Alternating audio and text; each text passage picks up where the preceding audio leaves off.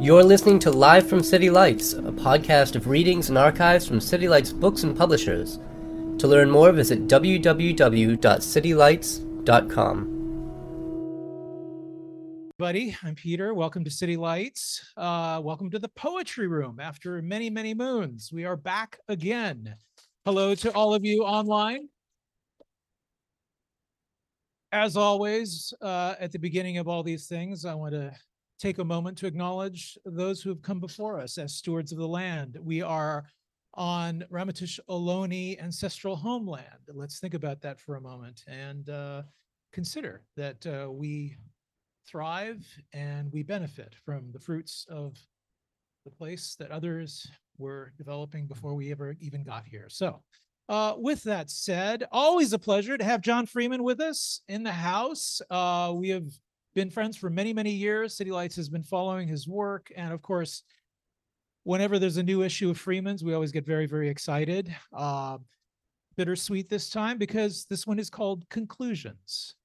Um, I don't know, John exemplifies the literary life. What can I say? I mean, besides being an editor, a curator, uh, you know, having been a, like a huge kind of champion of literature and writers, uh, he's also a really amazing poet. And if you haven't read his work, I suggest you really go out and get some of his poetry. We've got it here at City Lights. So um, this new and final conclusions is published by Grove Press. Uh, we are happy to have with us some of the contributors tonight.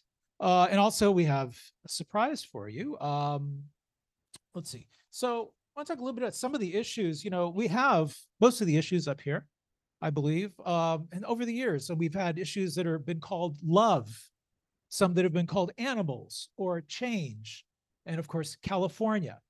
So uh, each issue explores some wonderful subject uh, in very interesting ways. And uh, this is something that we here at City Lights absolutely love and adore. And uh, so John is the founder of, of course, besides Freeman's, also he was the uh, editor at Granta and has also uh, produced 10 books of his own. These include Dictionary of the Undoing, uh, as I mentioned, he's got his own poetry, The Park, also Tales of Two Planets, amongst many others, together with Tracy K. Smith. He edited There's a Revolution Outside My Love.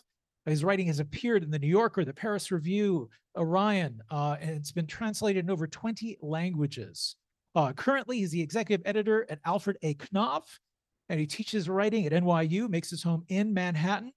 Uh, joining tonight is this amazing all star cast. We have Jaime Cortez, who is a writer, visual artist, His fiction and essays and drawings have appeared in a diverse array of publications, including Kindergarde, Experimental Writing for Children, uh, which was edited also by uh, Dana Teen Lomax. Uh, also, No Straight Lines, a 40 year compendium of LGBT comics. Uh, he's also contributed to Infinite Cities uh, Atlas that was edited by Rebecca Solnit. They are with us tonight as well. He is also the author of the fabulous, fabulous book Gordo. Please check it out if you haven't. Another book we're really kind of thrilled and very excited about here at City Lights. Uh, we also are really honored to have Elaine Castillo. Am I pronouncing it correctly? Uh, her debut novel, America is Not the Heart, was named the best book of the year by NPR, San Francisco Chronicle, and Kirkus Reviews, uh, amongst others. Uh, and it's been nominated for the Center for Fiction Prize, uh, also the Aspen Words Prize and NCIBA Book Award. Uh, her essay collection, How to Read Now, was chosen as the September pick for Roxane Gay's Audacious Book Club. And also joining her, whoop, get out of the way there, our friend Oscar from ZYZZYVA. Another great champion of literature. Uh, his work has been uh, in The Believer and Freeman's and VQR and Alta, amongst other publications, uh, uh, Oscar was also editor of the San Francisco Chronicles Literary Review for many years. Been on the board of NCIBA, or I'm sorry, on the uh, National Book Critics Circle, I should say. Uh, also, he's been a longtime juror at California Book Awards, and then, of course, our special guest, Tommy Orange. Many of you needs little introduction. Uh, he, of course, many of you know him for his fiction. He has a new novel coming out in 2024, and it is called Wandering Stars. Uh, but did you know he was also an amazing poet? Are you going to read any poetry tonight, man? Oh, please. Please. You're in the poetry room. Come on. Hey, give these folks a warm welcome.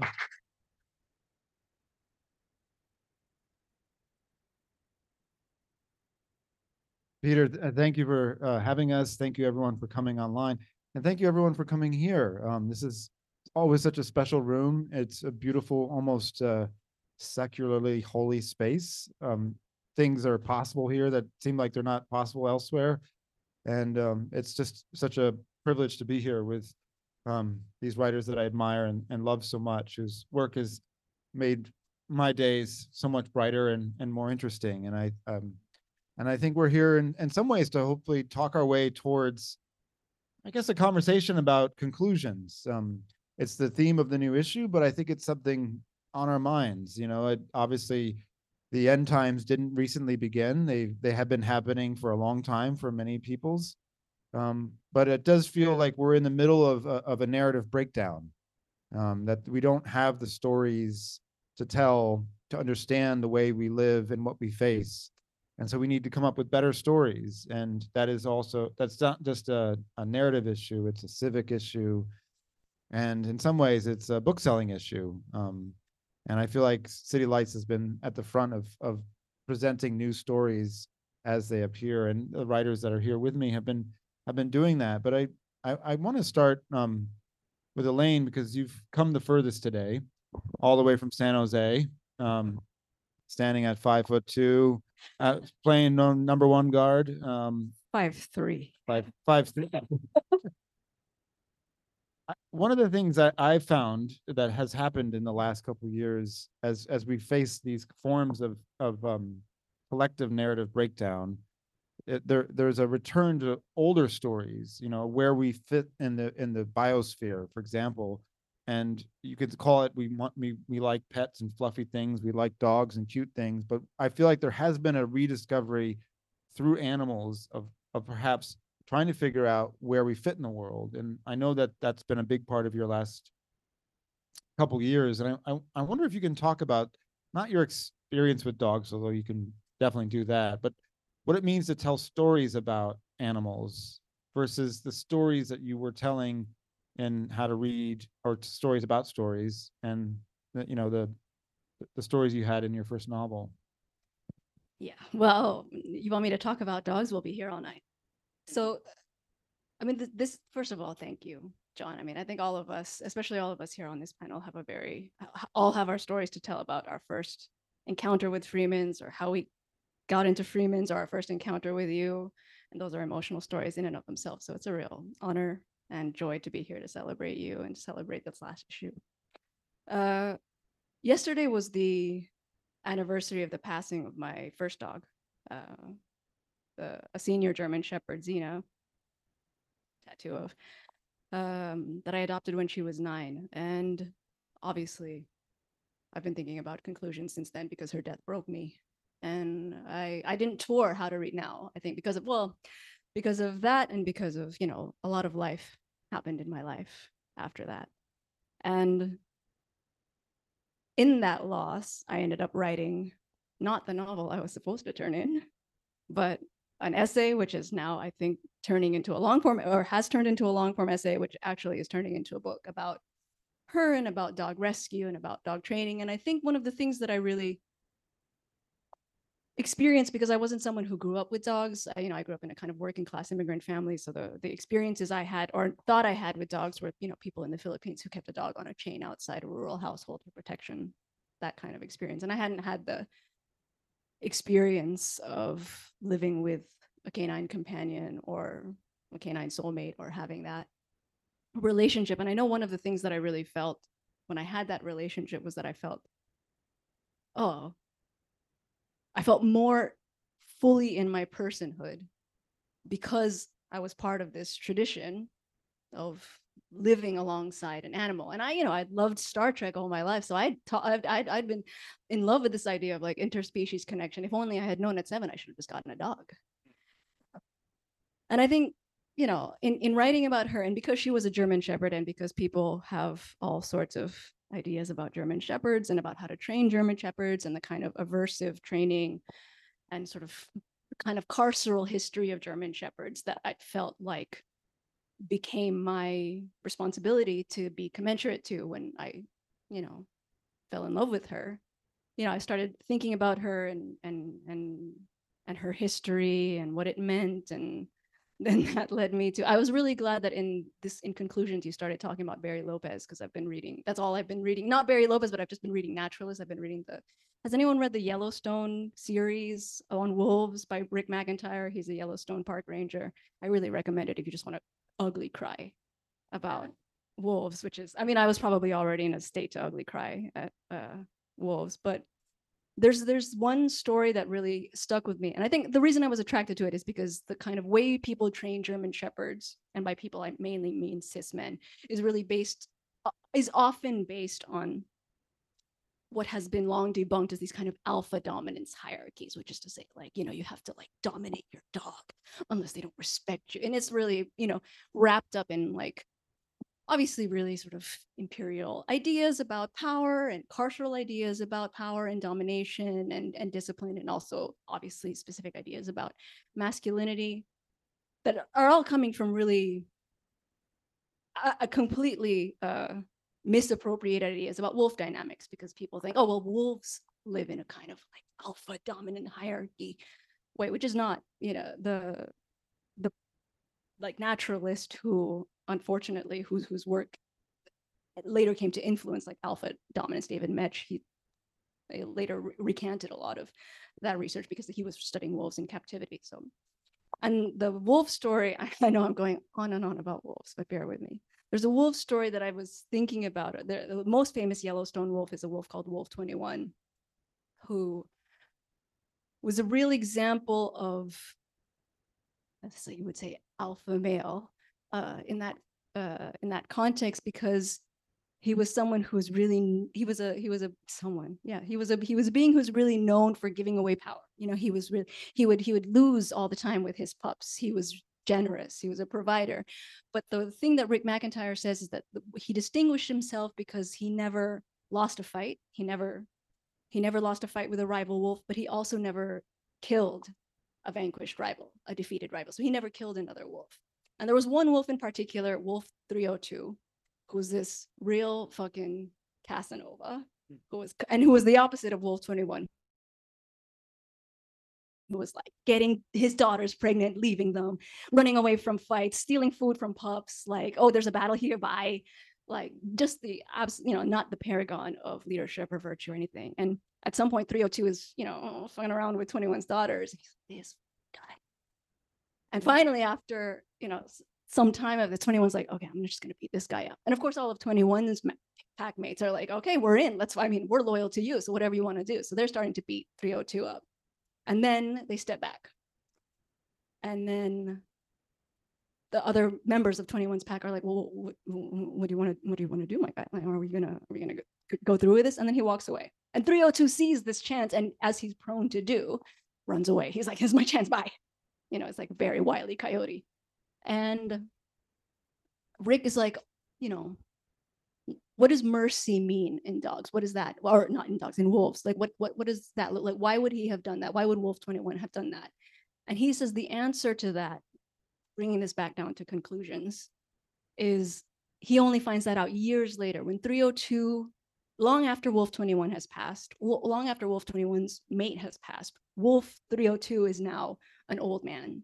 And he's kind of slowly started to redeem himself. He's so he, he now finds himself at the head of a pack and he's now starting to provide.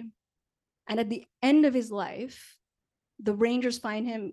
He's been killed. He's been killed by rival wolves. And when they do the autopsy, they see that his belly's full of elk meat, and there's all of these wolf cub prints around him. So Rick McIntyre's idea is, or hmm. his, his thesis is that he died protecting these young cub wolves, which is not something that he- he would have done in his youth. And a lot of the the youth, the the cubs in that in 302's pack were grandchildren of 21. So Rick's idea is that mercy, that the person who's your enemy today can be a vehicle for your legacy years from now. So the idea of you know what we think about what what survives, what's the future, what comes out of conclusions. Mercy is one of them. Mercy is is, is a way to think about the future. Now you can see why it's so amazing to talk to Elaine. Ask it's me like- about dogs, John. No, like one question, you have a whole essay that's just pouring out of you. And I, I think one of the things that you could just watch unfold as you, as Elaine was speaking is, is, is really brilliant writers. They don't just reframe, um, the, the, the, the answer. They, they, in that reframing, they find whole new possibilities for telling new stories. And it's like paradise built in hell. You know, it is, is it, is it not that actually when things get hard, we rely on mutual aid and that all the stories about sort of social Darwinism say a lot more about the structures we live under than it does about us. And one of the reasons I wanted conclusions to be the title rather than endings or the conclusion is you can come to multiple conclusions. You know, mercy might be one of the conclusions out of that story. Um, but love is another con- uh, conclusion and what the way that we, we have to possibly reframe how we love um, in in times of scarcity and what that means and who we love. You know, and I, Oscar, i you know I was I wanted to ask you a question about this because in the in the in the context of conclusions, you had a, a really beautiful story about your family Mm. that is also a story about about love. Um, and it and how it travels over distances that are almost impossible, but it's also a ghost story which at its fundamental level is a story in which there is no there is no conclusion you know there's always a there's always a if if a if there's a ghost there's a haunting which means that there's never an ending uh, you know, um, I, there's only a place where you have to stop, um, right? But in terms of like, you know, uh, some sort of finality, there's really never any sort of finality. Um, you know, for so for example, with the ghost story, you know, um, is is this some sort of uh, sign or or I should say, um, evidence that you know there's life after death? No, I don't think so. But certainly, what it is, it tells you that things, even when they're gone, are never fully gone um they echo this is history this is everything. You know the thing about you know the, the only real finality really truly for everything is you die and then that's it. But of course uh unless this is my understanding unless you're a sociopath you uh believe the world goes on you know? Sociopaths don't it's that's a fun fact. They uh a lot of them when they die like oh i die you all die with me that's it the world's done. Um this is why you don't want them to be president. Uh so exactly. But anyway uh you know so yes that's a that is a uh, uh, a physical uh, uh uh imposition right? So it's over. But nothing really is over you know? And i think this is the whole thing. Look you know um uh what conclusion i think sometimes suggests is the idea of knowing everything there is to know about something. So we are concluded. And that's that. And i turned in the warren commission report. You know that's it. That's uh Warren, uh, JFK. Anyway, so uh, you, know, you turn in, that's a case closed. Nothing, nothing more uh, to that. But the fact of the matter, that's not how life works. It's not how anything works. You know, you we try to make sense of things as much as we can. Um, we uh, create narratives to try to make sense of things as much as they can, as we can, and that this all leads to, I say in quotes, something. Well, maybe it does, maybe it doesn't. And I think with a ghost story, um, it's uh, uh, ghost stories uh, make it clear that you subconsciously don't believe that. You really don't believe that. And this is, you know, for so for the piece uh, uh, that uh, John ran in Freeman's, and thank you very much uh, for doing that. Um, it was it's it was partly an exploration too of the mystery of family lore, which is to say, um, unless you have the benefit of a New Yorker fact checking crew. You're never going to know anything really about what happened before you showed up. You know, I mean, maybe you could, you could dedicate your entire life to it, but you know, at some point you will want to, you know, pay the rent. So, you know, it's not, it's not going to happen. So I think the vast majority of us live in that sort of mystery. You're just not going to know the full story. It is. It's not going to happen. So there's never finality. There's never. There's. You know, there's nothing ever concludes. And in, in this sense, these ghost stories are sort of the reminder that you're you, you know we have to live in this sort of state of accepting I'm not going to know everything, right? I'm only going to know what you know scraps I have. I can conjecture. I can you know theorize. I can do these sort of things, and um, for better or for worse, that that's as good as it's, as it's going to get for you. You know, um, you know I mentioned the the New Yorker fact checking thing, and one of the things I find extremely annoying is this idea uh, sometimes in, in, in, in some, not all, but sometimes with some personal essays and sort of stuff that, you know, if I just accrue all the facts, we'll get to something.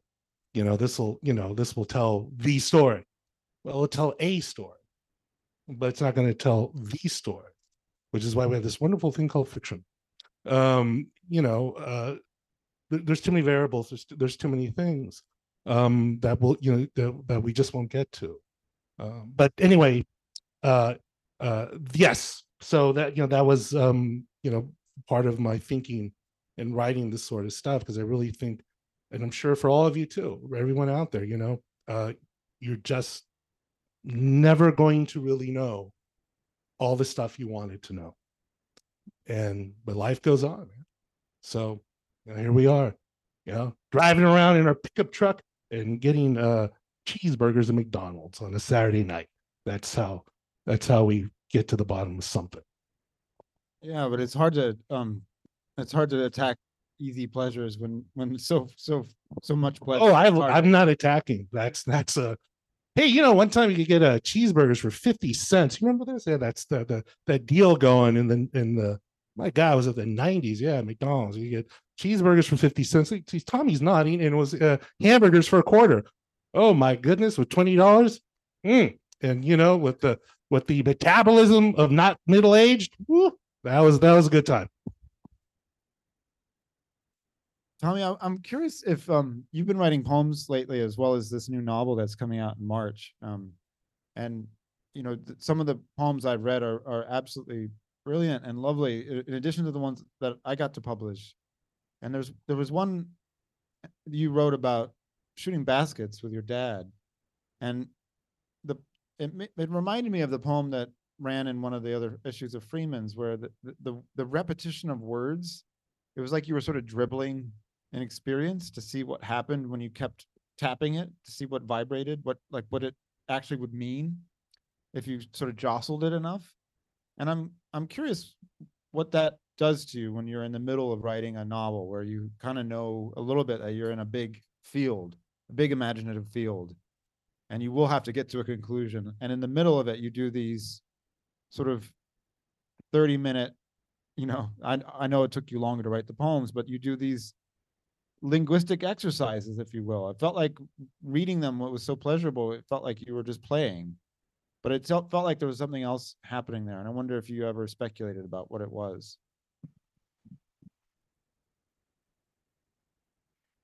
Um, well, I think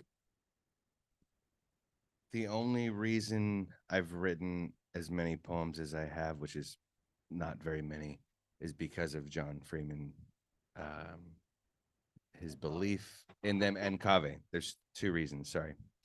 Um, I I met Kaveh at uh, Purdue, and we started a, a friendship that um, eh, resulted in him writing a novel and and me writing a lot of bad poems. Um, and uh, thankfully, John has liked some of them, and and I think some of them are not that bad. Um, I think poetry. I felt so uh, that that I didn't, I couldn't belong to it, and that the poets that I had read were like purposefully, uh, obtusely writing in a way that wanted to keep someone like me out. And I never took a poetry class, and I didn't have anybody to sort of be like, "No, these poems will get you in," um, because I think it's all about accessing the right poems for you because poetry's huge, and I didn't know that. I was like, oh, poetry's this thing where people don't know exactly what they want to say, and they and they're doubling down on that. and I I like like narrative prose is like okay, I want to like say what I want to say. Um, so finding my way into narrative prose and and, and narrative poetry, um, through Kaveh and, and Ocean Vuong was was a big discovery at the same time as Kaveh. Um, I think, you know, I've always wanted my favorite poets to write novels. That's like when I realized that some poets do that, I'm like, oh, I don't want all poets to write novels instead of what they're working on. Um, but there's a place for poetry that's different and, and can do something much different. And and it's something and, and I write novels initially from from the interior. And I think poetry is mining the, the interior in ways that novels your editor won't want you to. You you have to put the bodies into the world and have them do hmm. stuff and have them want something and like have something happen.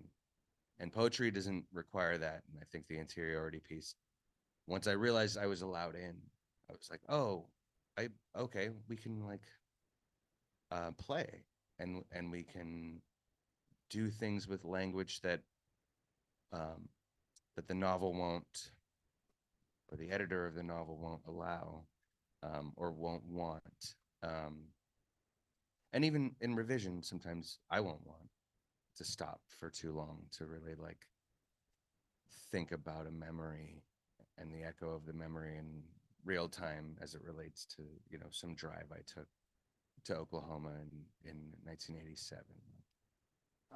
describing some ways So it, it's been it's it's been a pretty like recent and new journey into poetry, both reading and writing, and and honestly, John uh, has, has been a huge factor in in that even happening at all. It's really fun to encourage someone to do something that they're beautiful at doing.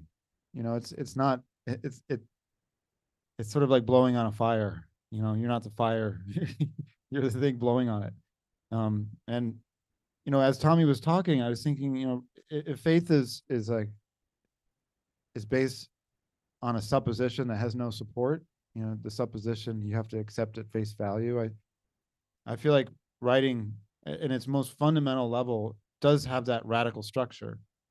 But there's a supposition at the heart of it that's that, that h- you have to actually just listen to. And that to me is is in its most primal form in poetry, because you don't, it's not an idea, it's a sound. It's a sound, it's like a, it's a repetition and it's a movement.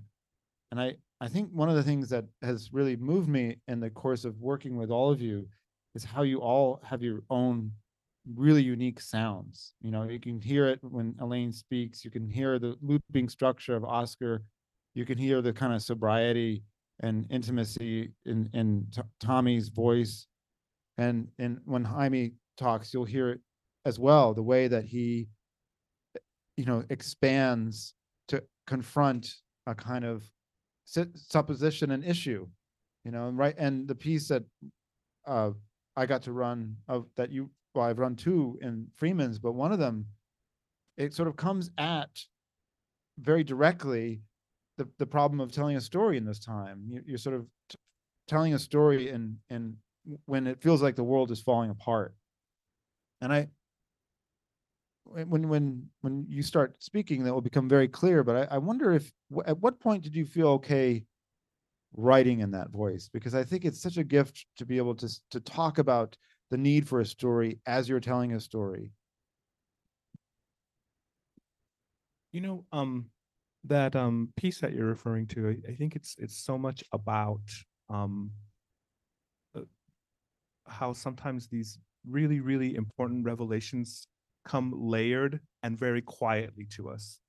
Like they just kind of pile on, and you and you realize ten minutes later, like shit, I just had three ideas that are going to shake me for the next ten years, right? Um, and I, I think that that's something that was interesting to me, and how in some ways when that happens, when you have the revelatory uh, kind of moments that pile on like that, um, uh, for that to begin, something has to end. Like your former mindset uh, needs to be burned at that at that pyre. Uh, and so that was kind of a, an interesting one for me to be pondering. Uh, what was how these revelations come to us, and sometimes it's the thunderbolt thing, and other times it's something much more subtle. Uh, and uh, and so that was kind of exciting and interesting for me. Um, did I answer your question? I don't know if I answered your question.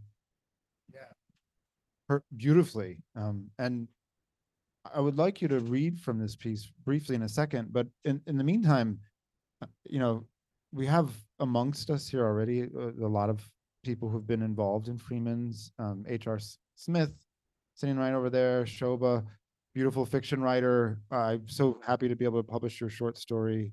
Um, Ingrid, you're the one who got away. I, I, it's, but as Oscars and all of us are talking, so much of your memoir comes becomes extremely relevant to a discussion like this. Is how do you come to conclusions in a world which doesn't always totally understand uh, the capacities that you have for knowing.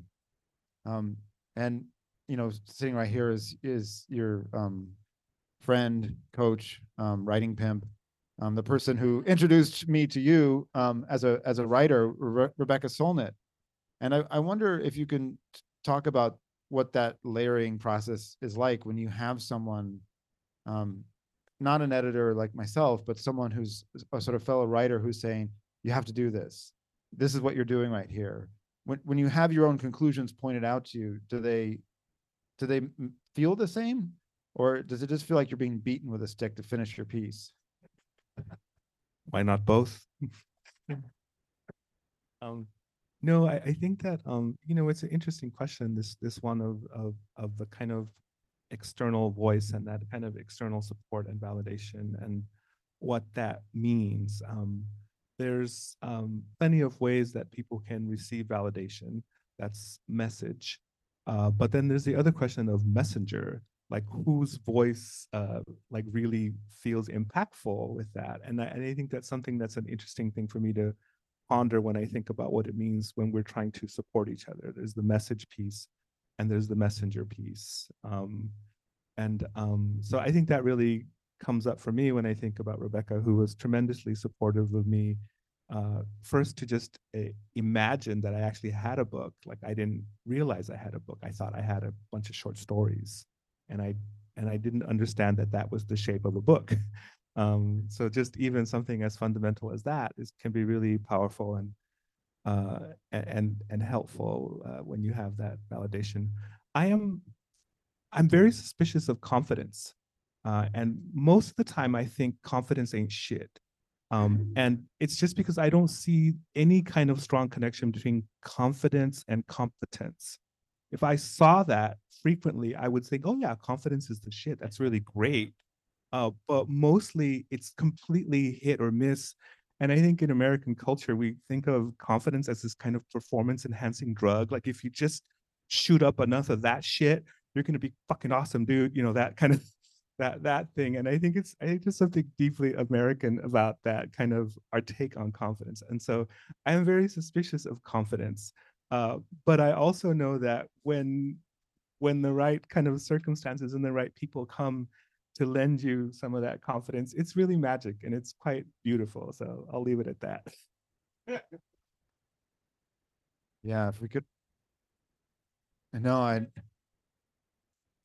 I know, actually, uh, Jaime told me he has uh, shin guards on right now, just. Um, while, while you pick out that piece, I want to swing back to all of you because we're sitting in this room. My parents used to drop me off here in nineteen eighty-four. And I would just sit in here and, and pick up random books and I have no idea how, you know, which books I took home. But it made a huge impact on me. It was like being in a you know, psychopharmacology of the mind in the best possible way. And it was an intervention, you know, in a, in a, in a not planned way. It was just like, this place is like a babysitter and it's free. Go, go sit there.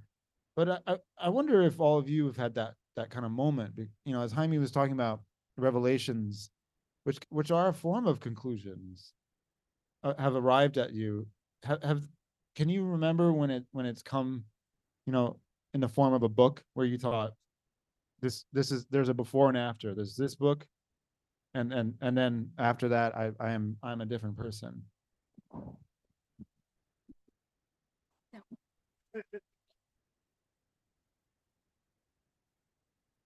Uh, I don't know if I can I can say that there's a particular book, but when I realized I loved fiction, this was, you know, a headquarters for me to to just be in here. You know, I at the time I couldn't really afford to buy any books. Um, but there's a curation that happens in a place like this that wouldn't happen at a library. Like you just go to a library and you sort of want to know what you're looking for. Um, but there's what bookstores do is they introduce you to things that you would never see anywhere else. There's it's like tastemakers are making, you know, books visible that you wouldn't know otherwise. And that's what I always loved about a, a place like this. And so I would spend, you know, eight hours here and not buy anything. I'm sorry. Um, um, but just read and like figure out what what books do I want and like really have to decide on like a couple and figure out which ones I'll eventually get. Um, and so realizing that a place like this exists as a bookstore when I was first becoming a reader, which was late, you know, I was in mid 20s, um, realizing that this was a resource was a revelation. Yeah, I mean, I think I came to City Lights a lot and didn't always buy it either in the mid two thousands. I think for me, I, I mean, like Tommy's saying, I think bookstores and libraries they were they were huge in my life even uh, as a kid. And I was reading voraciously, and yet despite that, I don't think I ever realized that that was a. It was so much part of myself that I never thought about it. So I never thought, oh, I'm going to, I was writing all the time and I was reading all the time, but I never thought, oh, I'm a reader, I'm a writer. Also because I was sort of, I was the only one in my family who, it was just me and my dad who were readers. So there was always this sense that reading and this literary life and this sort of intellectual life is one that has to be kept secret from the kind of otherwise sort of like not especially literate and not especially mm, welcoming to uh, literacy, sort of wider community. And I think for the longest time, it was just something I did, but not something I was. And then I think it was in the fifth or sixth grade or something, one of my friends, because I think people still knew that they, they didn't know I was a writer, but they're like, oh, she's kind of good at like essays and stuff. Just like plagiarized, wa- wanted to see one of my essays. And then I was like, okay, yeah, sure, you can like look at it and maybe it'll help you, whatever. And just like fully plagiarized it. And I think I was 11 or something. And I was pissed like actually furious. And I know my my friend, he was like, I don't know, it's the big like. First of all, we're 11, chill. And and I think that was the first, and it was also like an encounter between this private world that I had I in that moment realized meant the world to me with the kind of my larger community and the world and that feeling of, oh no, this is important to me. It's important enough to me that I'm fuck you up. That kind of energy. So I think that there was a before and after with that experience. I think after that I thought, oh, I think this isn't just like my left arm. This is this is something that I think I am. Yeah, um, I, I, I, my first visit to City Lights, I think it was nineteen eighty-nine. Um, I was with a, a group of high school friends. Uh, I was at uh, San Diego State at the time, and uh, we're like, oh, you know, let's get the hell out of Southern California. So um, we were like, oh, let's transfer. Let's get, you know, uh, one want to go to. Uh, um, it was in community college. was looking to go to Cal, and another uh, was at um, UCSD, and is his car, so he had to come and then uh, was me, and I was the same as Like, I don't want to be here. But anyway, um, we did a little tour of of, of California in a in a Honda, and um, we stopped in San Francisco around New Year's Eve actually, and um, we took a, the BART from a Motel Six in Richmond, and uh, you know came into the city, and uh, we wound up you know here, and by by here I mean I made them come here.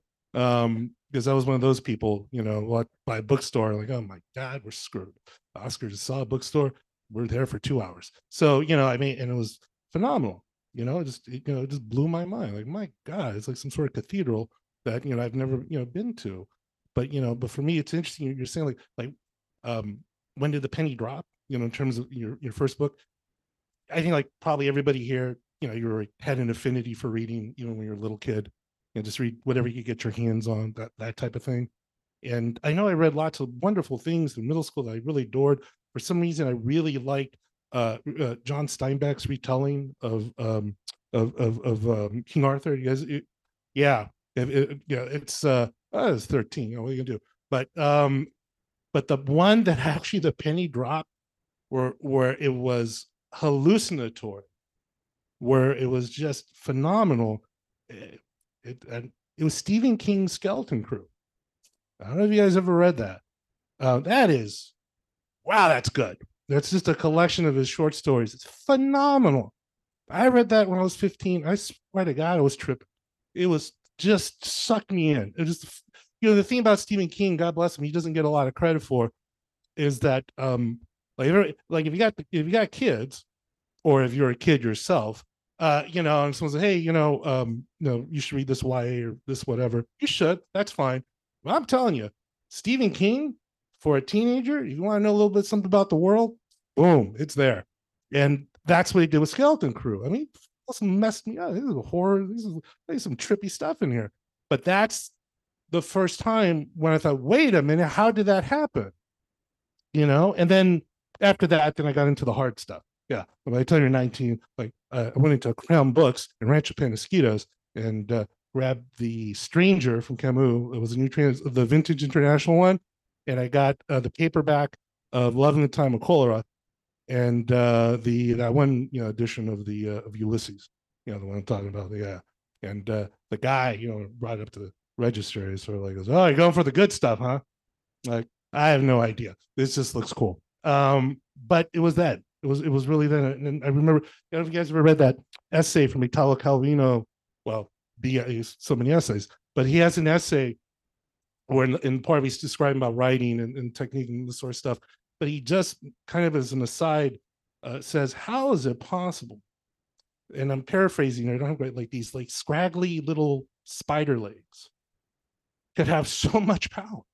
Like, how is it possible that you know this thing, this this is how is this not magical, could be that transporting, could have that effect on? you? It's just, it's just these these spider legs on white. That's all they are. And then you know, and, and you know, and here we are. But yes, uh, uh, yeah, that was you know, you, I think for anyone who's a reader, um, there's something about this place that instantly you feel um uh, at home or in a sort of idealized place. You know, like if Burgess Meredith at the end of that Twilight Zone, if he had not been in the bank vault and he'd been here, eh, he would have figured it out. You know, yeah, the glasses, whatever. We would have figured it out because look at this, my God, you know, stupid Bing vault. This is a lovely place.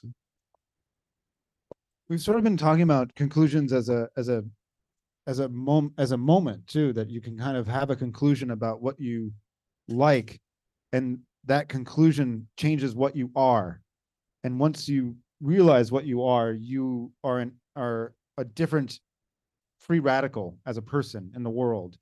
It's not just you you write stories or a novel or you know Stephen King knockoffs until you become the book editor of the San Francisco Chronicle.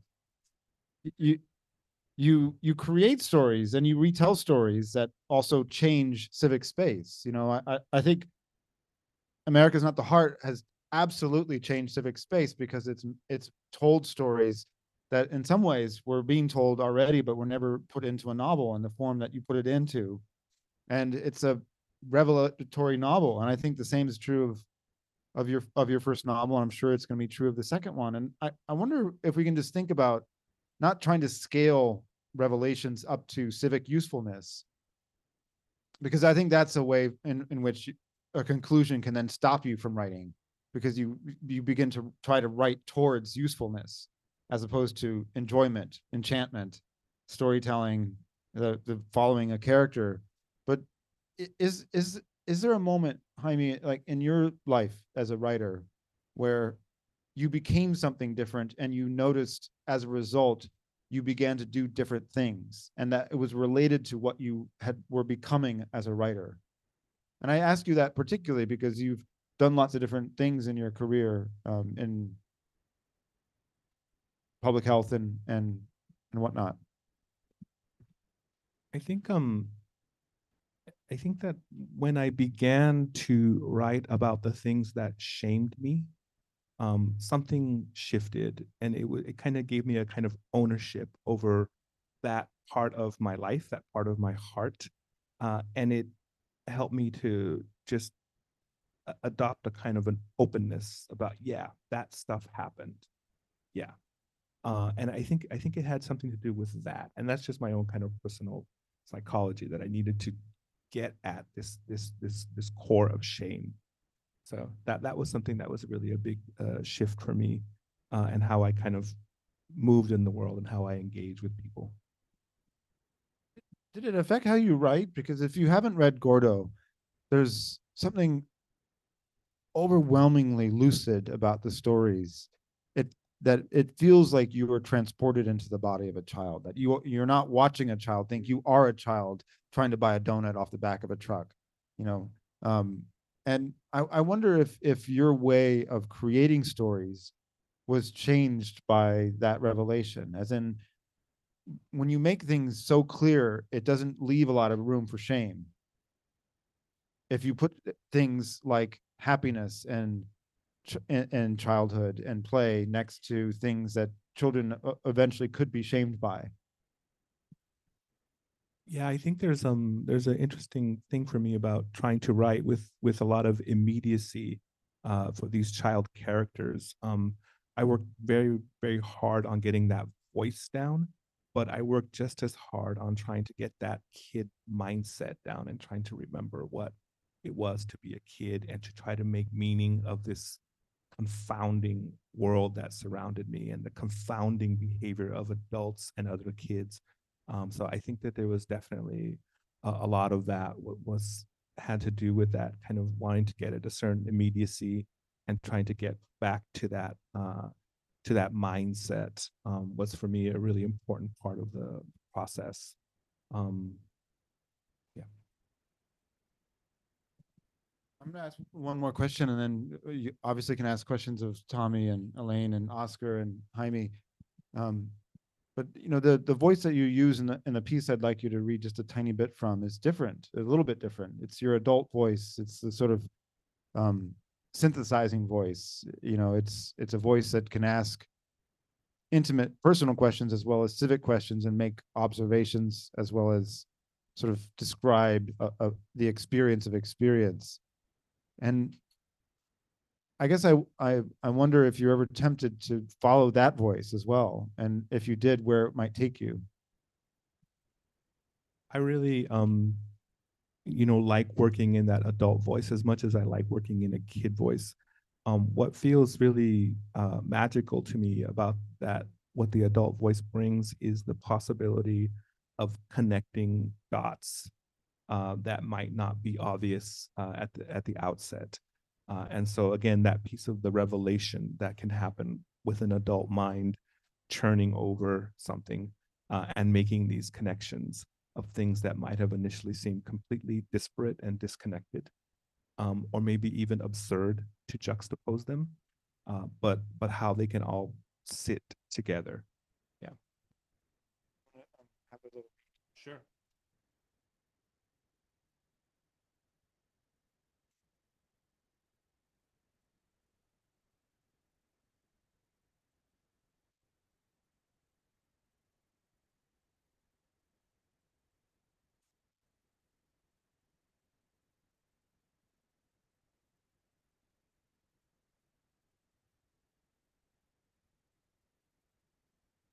Uh, this is a, a piece that actually came out of a, a Facebook posting I had done in 2018 when the giant paradise fires were raging uh, in- here in Northern California.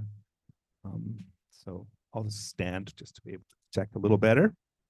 Um, do I need to use the mic for the for the virtual audience? Okay, got it. All right. Fire notes. My evening commute takes me north on Highway 280 towards San Francisco. 150 miles to the east, Paradise is burning at the heart of the largest wildfires in California's long and storied history of fires. The thick smoke which blankets the entire region for hundreds of miles, contains the particulate remains of paradise. It occurs to me that in unison, millions of us are inhaling the sofas and ottomans of paradise, the cars and gas stations of it, the trees and lawns, the clothes and detergent, the wedding pictures and divorce papers, the cadavers. This thought comforts and discomforts me as I drive through the evening traffic. I need to use the bathroom, so I pull over at the Crystal Springs Highway rest area. The rest stop used to be notoriously cruising, cruisy, drawing gay and temporarily gay men from around the region with the promise of nocturnal sex in the bathroom stalls, in the mm-hmm. cars, or in the trail that winds up the scrubby adjacent hillside. Increased surveillance of the rest stop, and finally, a mini police station planted near the bathrooms put an end to the nightlife. The now chaste rest stop is packed. Its parking lot is sizable with room for 30 or 40 cars, but every parking spot is occupied. I find a patch of roadside and improvise a parking spot. I walk to the bathroom and there's not one person in there. Hmm. The whole rest stop is jammed full of cars, but no one is using the bathrooms. But it's a rest stop, I think. It's all about bathrooms, isn't it? Evidently not. On my way out, I see through the open door that no one seems to be using the women's bathroom either. I walk back to my car slowly, and I notice now that one car after another is packed to bursting with stuff. There are pickups with their beds stacked high with blankets, bicycles, boxes, chairs, Beverly Hillbilly style. My nosiness is piqued. I slow my walk to a near shuffle and assess each car. I see a woman in an old Civic bundled up, bundled up in the fully reclined passenger seat. She is turning about in her blankets, trying to find a comfortable position to settle in for the night. She sees me looking fixedly, and I feel a wave of shame rise and break in my chest. I've been busted being morbidly nosy. I witness this act of settling in, this act that is normally so intimate to be seen only by the eyes of your kin or your lover. Next door, in a little red pickup with a rusted hood and bumper, I see someone's hands adjusting a metallic folding windshield sunscreen for privacy. The overhead LED lights shine through the windshield, reflecting off the silver screen, and the hands seem those of a deft puppeteer in a sad, surreal cabaret. I see a bearded man with a steaming paper cup of something sitting on his car hood and talking with a second man in the passenger seat of the neighboring car. I eavesdrop. Their chatter is a bit of nothing about the brisk weather, the smoke. Backlit by the lights from the rest stop of the map kiosk, their words exit their warm bodies and become delicate, delicate vapor genies that dissipate into the darkness. Shit. I finally understand. This parking lot is either a long-time encampment for car-dwelling folk or an ad hoc way station for refugees from the epic fires engulfing Paradise and the neighboring areas of Butte County, or both. I stand there for a moment and take in a big breath of smoke-tinged air, and I'm stunned by how deeply dystopian this scene is. The dirty twilight air, the car people battered by inequity, priced out of proper shelter, the people who gazed into the burning eye of climate change and fled for their lives. We did not ask for this, but we chose this. Through, through our action and inaction, we chose those fires, that smoke, this display, displacement. We're all paying for it, though these people are paying more dearly than the rest of us. Of course, I'm complicit in this, just like everyone else. Of course, I can do better. Of course, of course. I feel a dull, leaden weight on my shoulders. I turn my face towards the hillside. The gate to the uphill trail is locked for the night, but I mentally vault over it and take the short hike up to the vista point where a hulking statue of the 18th century Franciscan monk Junipero Serra awaits. Serra is bowed down on one knee, but the statue of the colonial missionary is still in of heroic scale, perhaps 20 or more feet high. His right arm is raised, His forefinger is pointed towards a polluted sunset of such lurid and awful beauty that gazing upon it gives me the dread of a marooned astronaut emerging from his smoking capsule, pondering the heavy descent of the first unknowable night.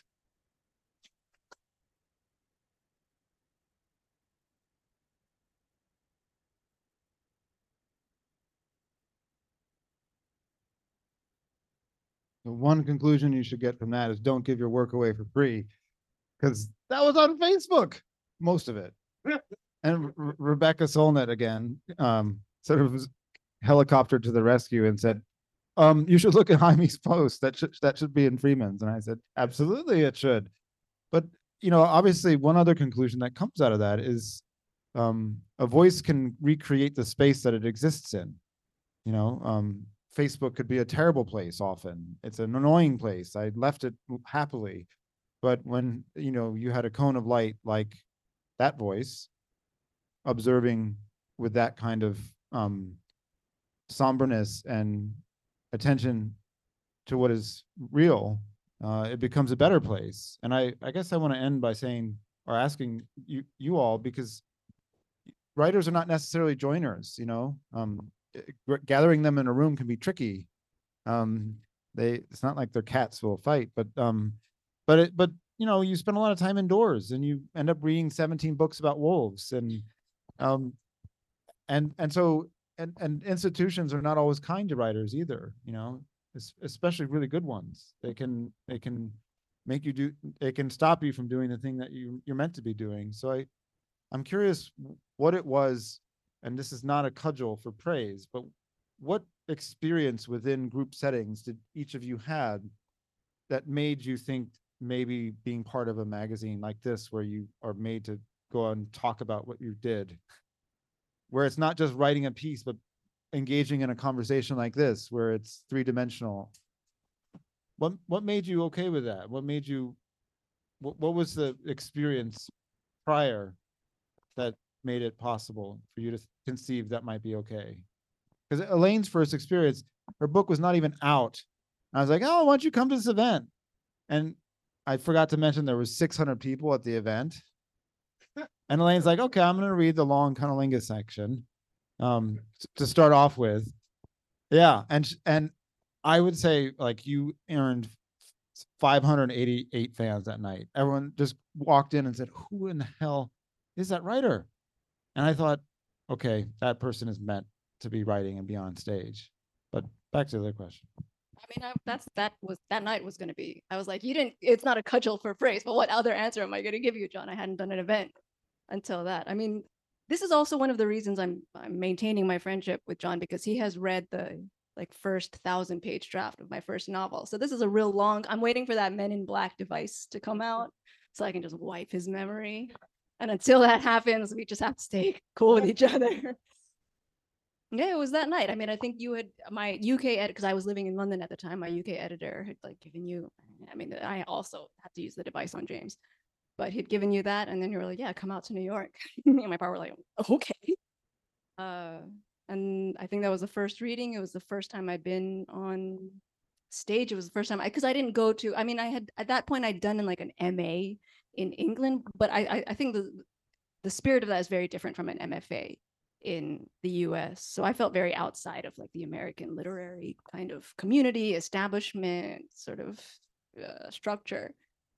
And then you kind of ruined me, John, because that it was a great night. And then every other event after that had to live up to it. And it, it really didn't. And and I mean, increasingly, I feel like the only events I do are Freeman's events. So you're gonna have to come up with another journal. Um not to i guess be a cudgel of praise at you john um but i think i've done a lot of events um and i've done a lot of bad events.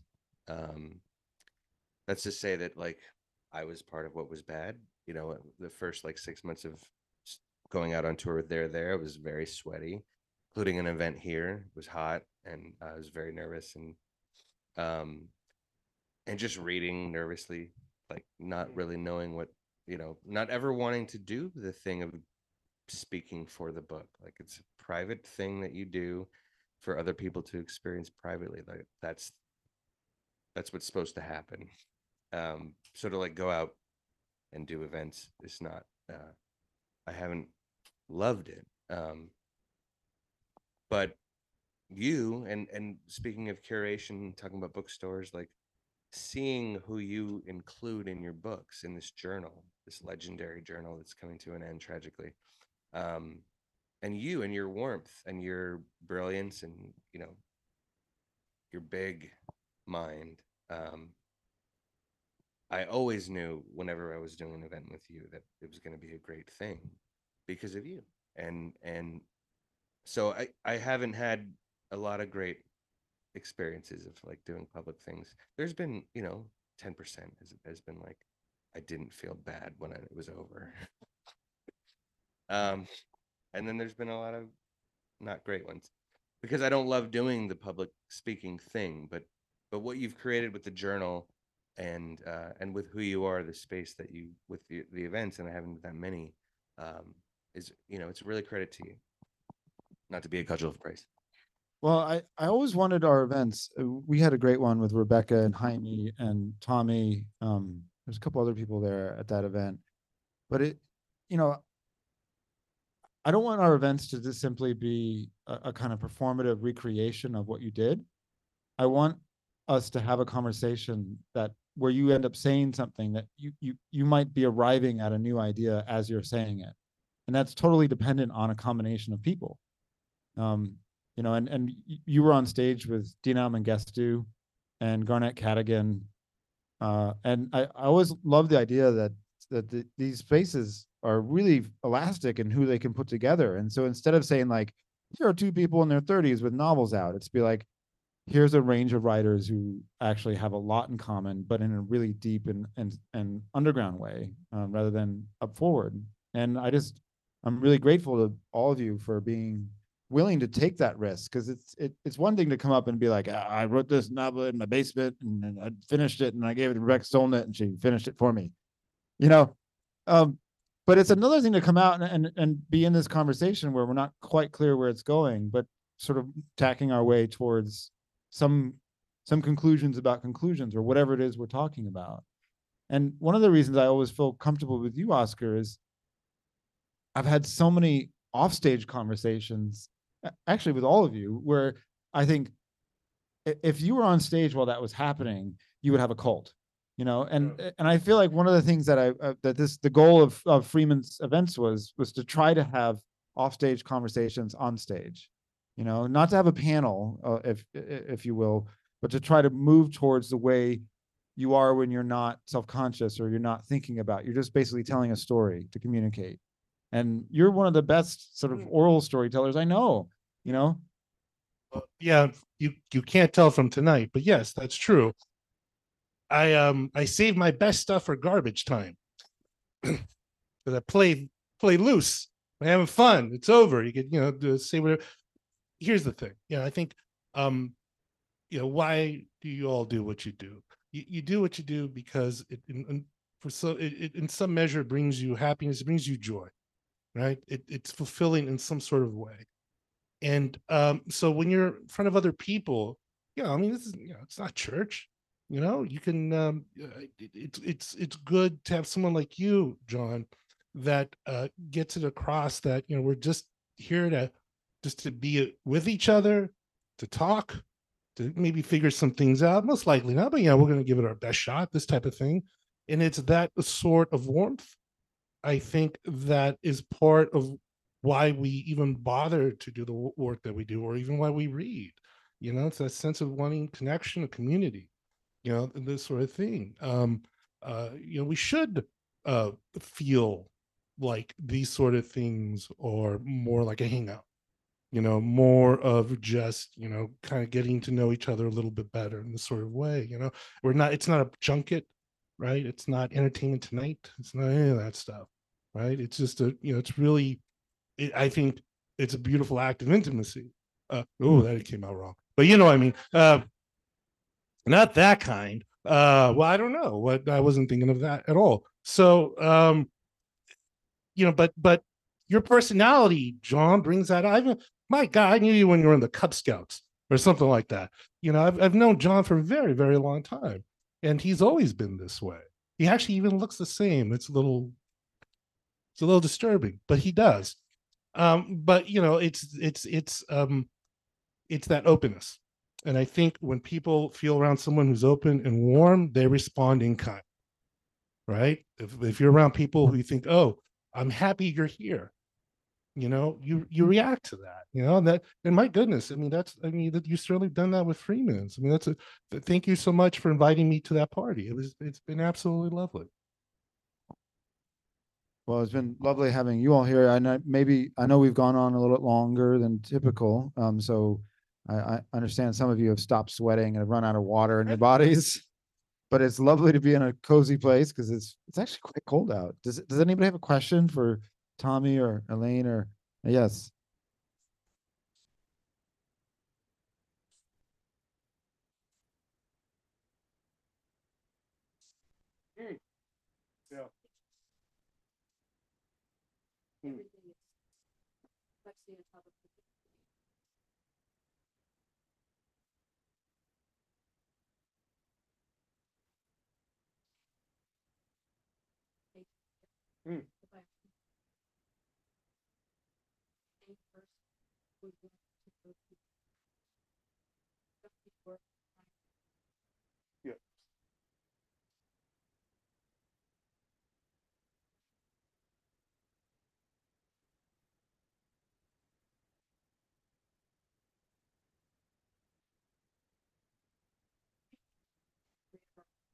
Oh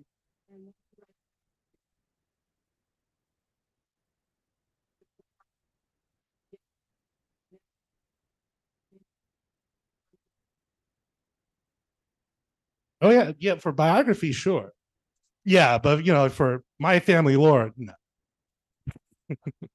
you know, um, and I'll just put in a plug. Boy, Robert Caro's um LBJ. That's some beautiful writing. That's that's some that's some wonderful stuff. Um, yeah.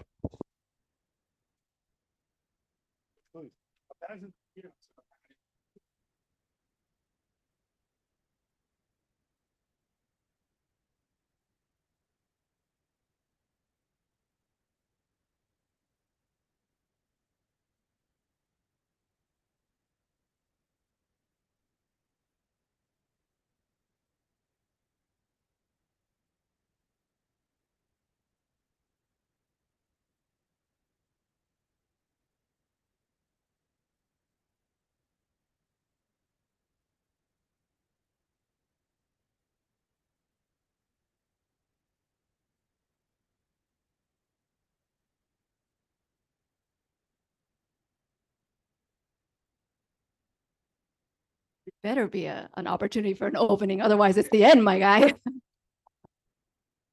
I mean, and how often does it happen? I mean, how, we've been here an hour, so it's happened about hundred times since then.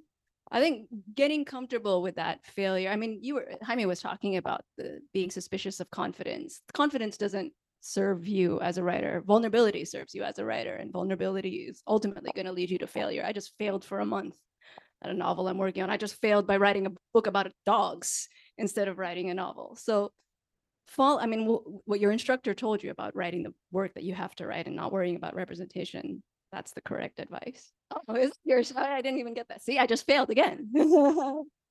it happens all the time. So getting comfortable with that, making friends with that, and then in, in a way being grateful to every time that happens is I'm not saying that I I mean I, I'm also a perfectionist Virgo, so I don't like it that much. But it's an ongoing process to be comfortable with that that experience of failure and understand that it's a it's ultimately probably your greatest teacher. Yeah, I think also, you know, i i finished my next novel. The second one's really, really hard, full of failure the whole time. Um, and I think in some ways, concluding a novel is admitting to failure. Like this is the best I could do in this time period and with who I am and what I was capable of and given all my limitations. This is what and th- this is where I have to stop. And that's a kind of failure because novels are, you know, novels can do a lot and and they ask a lot of you. And you're never going to do enough. So I think the process of writing a novel is should be full of failures, failures, and also end with the failure that is the end of you writing it. One thing to that, which is actually advice. This is something I used to tell students. Like, whenever you're in a draft and you're at that point where you're like, just one more draft and I got it, just one more mm-hmm. draft and it's perfect. That's the that's the place to stop, because then you're going to start spiraling. You're going to start. You're then you're reaching for some sort of vague idea, abstract idea of perfection that's never coming. So that end with the the failure, end right before you think, oh, if I just do one more thing, it'll be perfect. And at- uh, by that point, you're already spinning your wheels. I was just gonna say very briefly that, you know, I was working newspapers forever. And, um, you know, within the confines of twenty-four hours, wherever you have the shift to write a story, you gotta write a story. You know, you got five hours, that's it, man, you know, crank it out. And, um, as, you know, you know, some of the, the, the, the vets there would tell you, well, you know, they can't all be Pulitzers.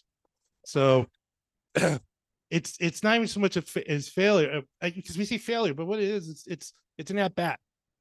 Right? And you have good at bats, not so great at bats, get up there again. You know, that's you're building towards something. It's not a failure, you know, um, unless you're batting like you know 100, but that's different. You know, you're it's it, you know, uh, not to belabor this, but you know, Giannis Antetokounmpo had a wonderful retort about this um, when you know they uh, when the Bucks didn't make it, you know, to the finals, and uh, the sports writer asked him, he was like, "Well, would you say your season's a failure?" He's like, "What? Like, it's not the season's a failure. It, these are steps towards getting something. It takes a while because, like he tells the guy, because you're saying like all the years previous that the Bucks did not win uh the championship were all failures.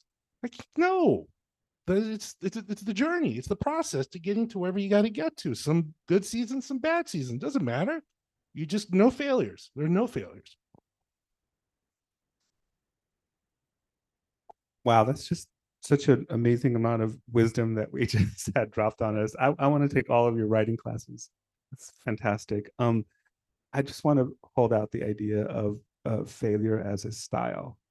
And can you fail pretty? you know, just to, just to imagine, like, you know, what if what if you just kind of have a, a more playful relationship to it? I I work on this myself, so I'm not teaching from like some um, place of, of having resolved this, but it's something I wonder about sometimes is like failure as an aesthetic, failure as a sensibility, uh, failure as a style. Um, and uh, I'm not even sure what that means entirely yet, but I but I I think there's something about it that gives relief. Um, so I'll just leave with that thought. Last question, yeah. All right, that, I realize that.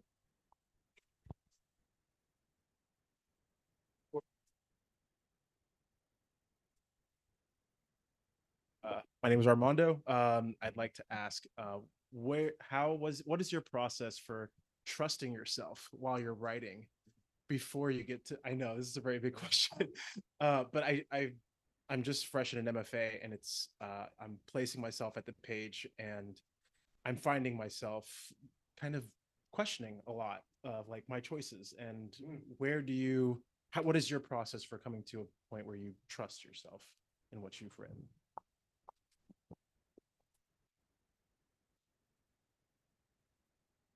Um, I think you, because I, I, I don't ever feel confident, um, or like I'm trust falling into my own writing.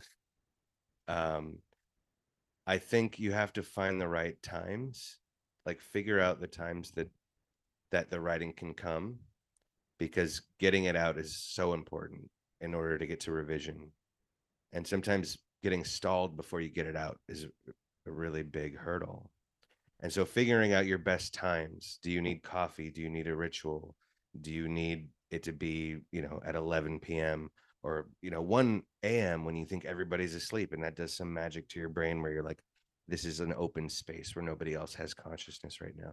Whatever weird thing that gets you to commit to get the initial writing out, that's the closest you're going to come, in my experience, to trusting and that's just like letting your fingers do the thing that's happening with your thinking plus fingers equals writing it's a weird thing and we all think that it's there's a magical like you know i'm in control of what i'm going to say and now i'm saying and i'm inspired and that's not how it, it's really messy and it's really weird and I think just finding the right times to do it. Because revision, I think you don't need to feel the same feelings for revision. You can really come at revision with logic and reason and craft, and there's a lot of tools.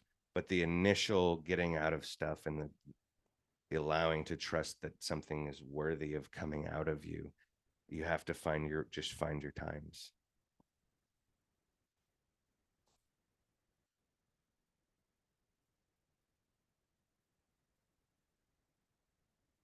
I think the thing that's really helpful for me is um, when when I've written something uh, and I look at it and I just feel that feels true. It's it's, it's really that kind of simple and that complex to just ask yourself, does that feel true? Um, and that helps. And if it's humor, does it make me laugh? Do I make myself laugh? Um, that's also that's also helpful. Thank you for your question.